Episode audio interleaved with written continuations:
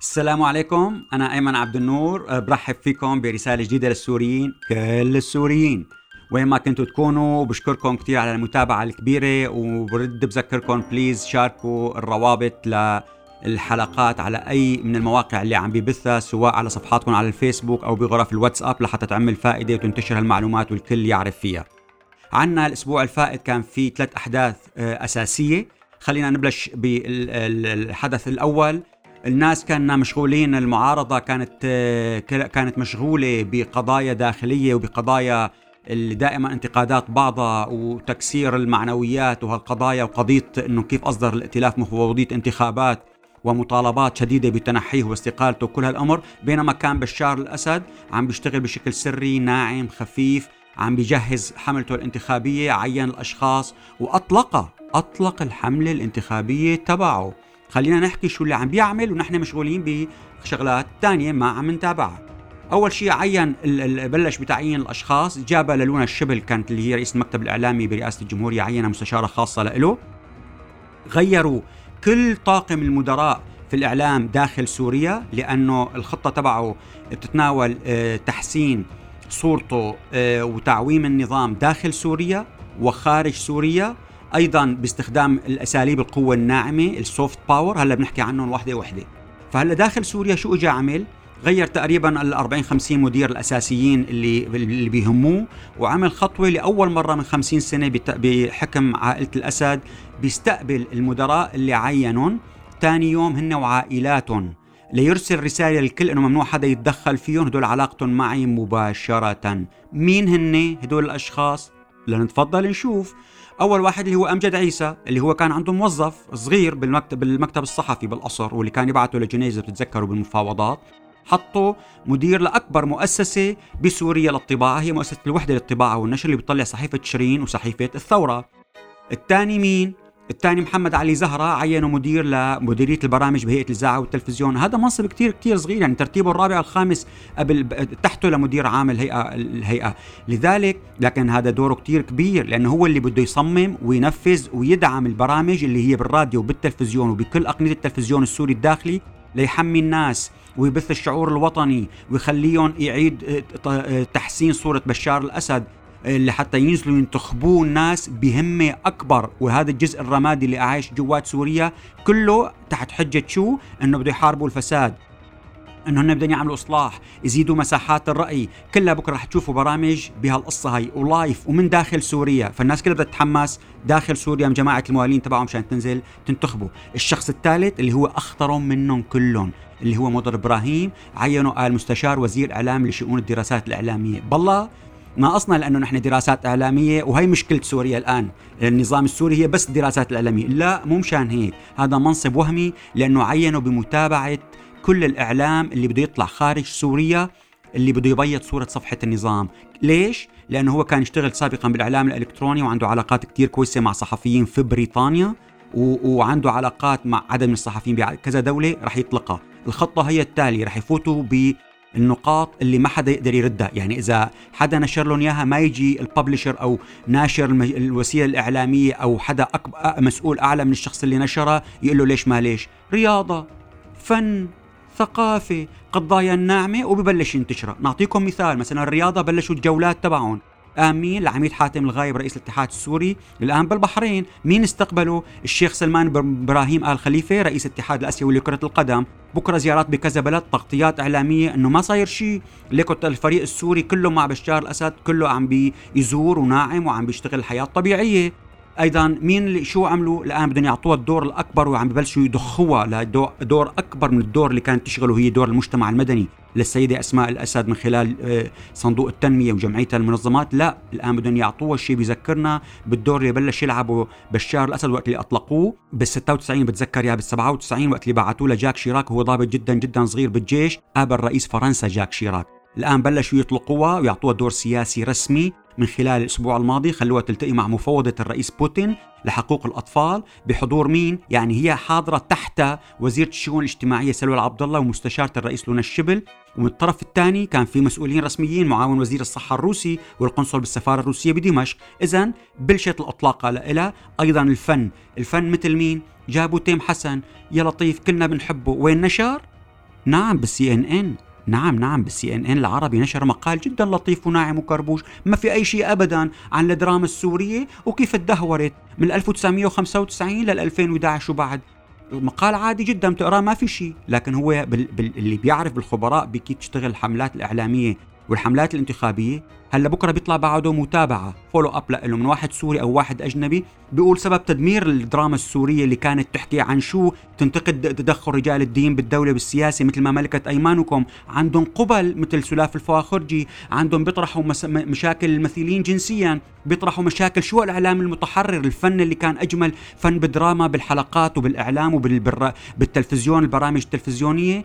الان هدول بدهم يجوا هدول التكفيريين، هدول المتشددين المتطرفين، هدول المعارضة اللي قاسية اللي ضد الفن، هدول اللي بدها تدمر هيك فن راقي في سوريا. هالموقف ما نو فني، هذا موقف سياسي. هذا بيكون صار هدول الناس مثل تيم حسن وعشرات الآخرين اللي رح يبرزوا هلا من هون لشهر شهرين وبوسائل إعلام عربية ودولية بيصير عندهم تراك ريكورد، يعني عندهم صار أسبقية، صار هدول إنفلونسرز، هدول مؤثرين، لأنه صار عندهم مقالين ثلاثة في الإعلام الدولي بسموها، صار عندهم بروفايل. مو مثل يجي واحد يكتب مقالة هو مجهول، واحد عضو في الائتلاف يكتب مقال في الصحف، لا هدول صاروا كاتبين مرتين ثلاثة، الجمهور صار سمعان اسمهم، صار يأنس لهم، صار بيعرفهم، صار بيصدقهم أكتر. بعدين هذا اللي عم بيخططوا له وبنتابع معكم بالحلقات المقبلة. خلينا ننتقل مباشرة لوفاة وزير الخارجية وليد المعلم. هن عائلة عشر أولاد، خمس شباب وخمس بنات. بالنعوة بس برز اسم عديلين لأنه الباقي توفى، وواحد منهم كان اللي توفى ساكن أصلا بحارته، وأخته أيضا متوفاية. هلأ الملاحظات اللي لوحظت أنه في محمد حمشو يعني كان على رأس التابوت، وأيمن سوسان أيضا على رأس التابوت، وحمله ونط على السيارة ونزل التابوت ونزل معه على القبر وعفر حاله بالتراب، يعني كأنه عم بيبعث رسالة أنه أنا مستعد مو عفر حالي بالتراب، شو ما بدكم وانبطح بس حطوني وزير. يعني هي الرسالة يبدو اللي عم بيوجهها. أيضا كان هشام القاضي الشخصية الإشكالية اللي هو أقرب واحد قولا واحدا لوليد المعلم، اللي كان دائما يقول روحوا شوفوا هشام. مين حضر كمان من المسؤولين الكبار؟ حضروا الدولة كلها، علي مملوك رئيس المخابرات الجوية السابق، جميل حسن لواء جميل حسن، عبد الله الأحمر، بوسينا الشعبان، لونا الشبل، الضباط، الوزراء كلهم. لكن الملاحظة هي مين اللي ما شارك، مين اللي ما شارك اللي هو فاروق الشرع. فاروق الشرع بعد برقية التعزية ليش ما شارك؟ لأنه عنده حساسية، ما بده يلتقي مع هدول الرجال كلهم الدولة اللي حاضرين وما بده يحكي معهم. هي هي ملاحظة أولى. الملاحظة الثانية مزعوج يبدو من وليد المعلم، لأنه هو كان أحد اللي عملوا بأسباب ترقيته بعد ما كان منفي بدائرة الأرشيف، جابوا وطلعوا وبعتوا، يعني ربى ودربوا وطلعوا وصعدوا. لذلك بينما هو هو يعني رد له إياها بشكل سلبي بال ألفين وأحد عشر ألفين واثني عشر، حاول يحفر له كم حفرة، يعني يبدو كان حاطط عينه يصير نائب رئيس جمهورية بدل فاروق الشرع. anyway الملاحظة الثانية نجاح العطار، معناتها قد تكون مريضة ويعني ما قادرة كانت تروح تعزي. هلا نحكي انه هو كان معه سرطان معدة، كان عنده كتلة وزنها كيلو ونص ومنتشر بكل جسمه، حتى هو اللي اشترى قبره بنفسه بالمزة من شهرين. السفير الروسي حضر الجنازة ودخل المسجد مع المصلين. نعم مين المرشحين؟ طيب نجي هلا النائب الاول، النائب النائب الوزير اللي هو فيصل المقداد، هو قريب من حزب البعث، مرشح حزب البعث وماهر الأسد.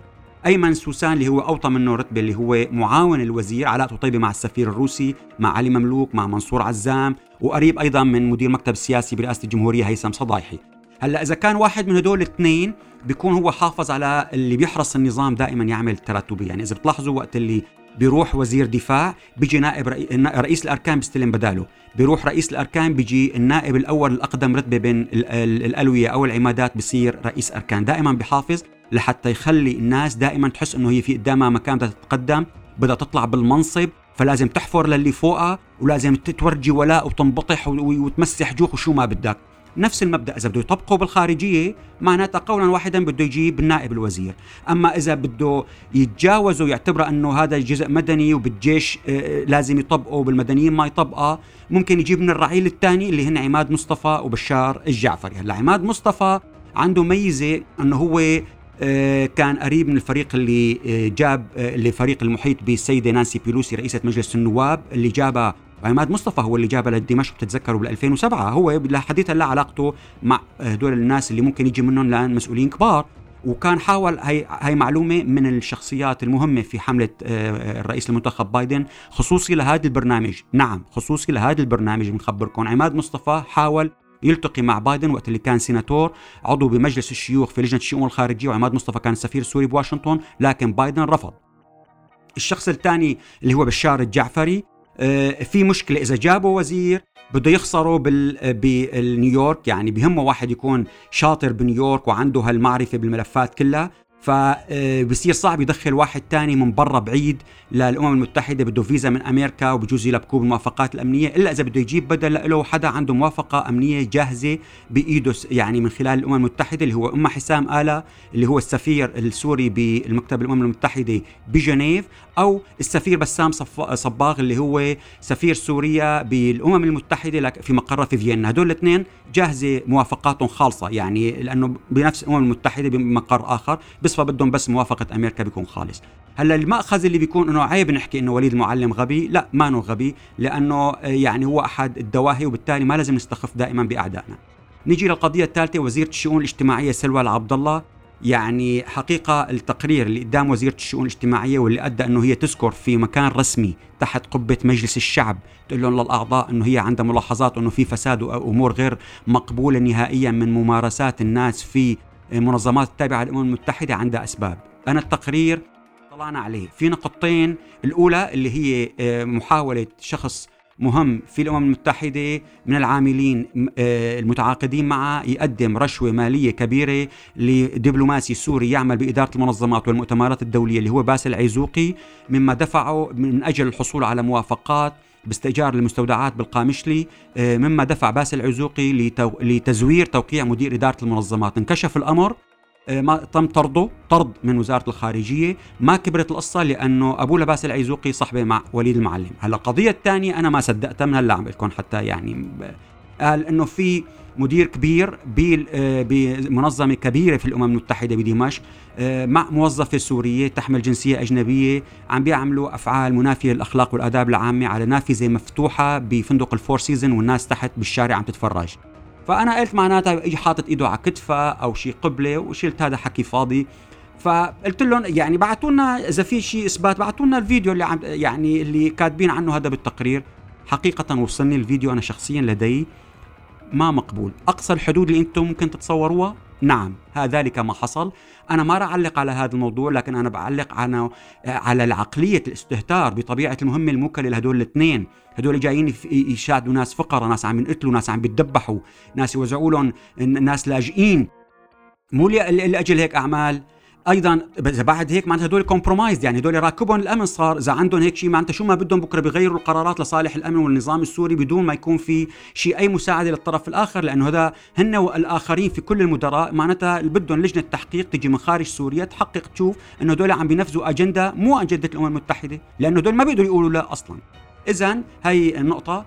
ننتقل مباشرة، مركز سيتا التركي للأبحاث والدراسات عمل دراسة عن الجيش الوطني السوري المدعوم من تركيا، بعدين حذفوها من موقعهم. حتى بتروحوا هلا الآن لصفحة اللي نشرت المقال تبعهم بتلفزيون سوريا اللي بيطلع من اسطنبول، حذفوا الرابط للمقال. مجلس النواب الأمريكي أقر التعديل للقانون اللي طالع بالستة وخمسين بحق لوزارة الخارجية الأمريكية أنه تعطي أموال ببرنامج مكافآت من أجل العدالة مقابل الحصول على معلومات. ضافوا فقرة أنه لكل واحد بيعطي معلومات للناس مين بيخالف قرارات العقوبات الأمم المتحدة والأمريكا. شو دخلنا نحن بهالشي؟ دخلنا لأنه هذا ممكن بكرة على يساعد بقانون قيصر يدفع مبالغ مالية بشكل حافز مالي للناس الموظفين عند رجال الأعمال السوريين تابعين للنظام ينشقوا عنه يقبضوا مصاري، واللي بيشتغلوا معهم بأوروبا يقبضوا مصاري وبطلوا يشتغل معهم. للمرة الثانية خلال أسبوع داعش حرقت له للقاطرجي ست صهاريج على طريق السلمية الرقة، وقبلها حرقت له إحدى عشر صهريج وقتلت إحدى عشر سائق تبعهم. قيادة الجيش والقوات المسلحة أصدرت أنه الأطباء البشريين الاختصاصيين بإدارة الخدمات الطبية خلقت فكهم إذا صار لهم أكثر من سنتين احتياط بعد السنتين الخدمة الفعلية، وصف الضباط تفكهم إذا صار لهم سبع سنين احتياط. يا حرام، هن خدمتهم يعني البكالوريا وقدنا سنتين ونص وفوقها سبع سنين ونص، يا حرام. مقابل هالشي بيروحوا بيفتحوا متحف لباسل الأسد الفارس الذهبي قال بالمدينة الرياضية باللاذقية، بيحطوا فيه ستين صورة لإله وكؤوسه واللباسه اللي كان يلبسه والسروج تبع الخيول تبعه. يعني ما بعرف شو بدي أحكي. هي أيضاً محكمة العدل الأوروبية قالت أن السوريين اللي بيفروا من الخدمة العسكرية لهم الحق بالحصول على وضع لاجئ، وهي رح تغير كتير من المعطيات. محمود قبلان الهاشمي دعا للشخصيات السورية ليعملوا مؤتمر بثلاثين الشهر هذا اسمه سماه المؤتمر الوطني، يبدو بدهم يعملوا مثل برلمان سوري حر بتركيا.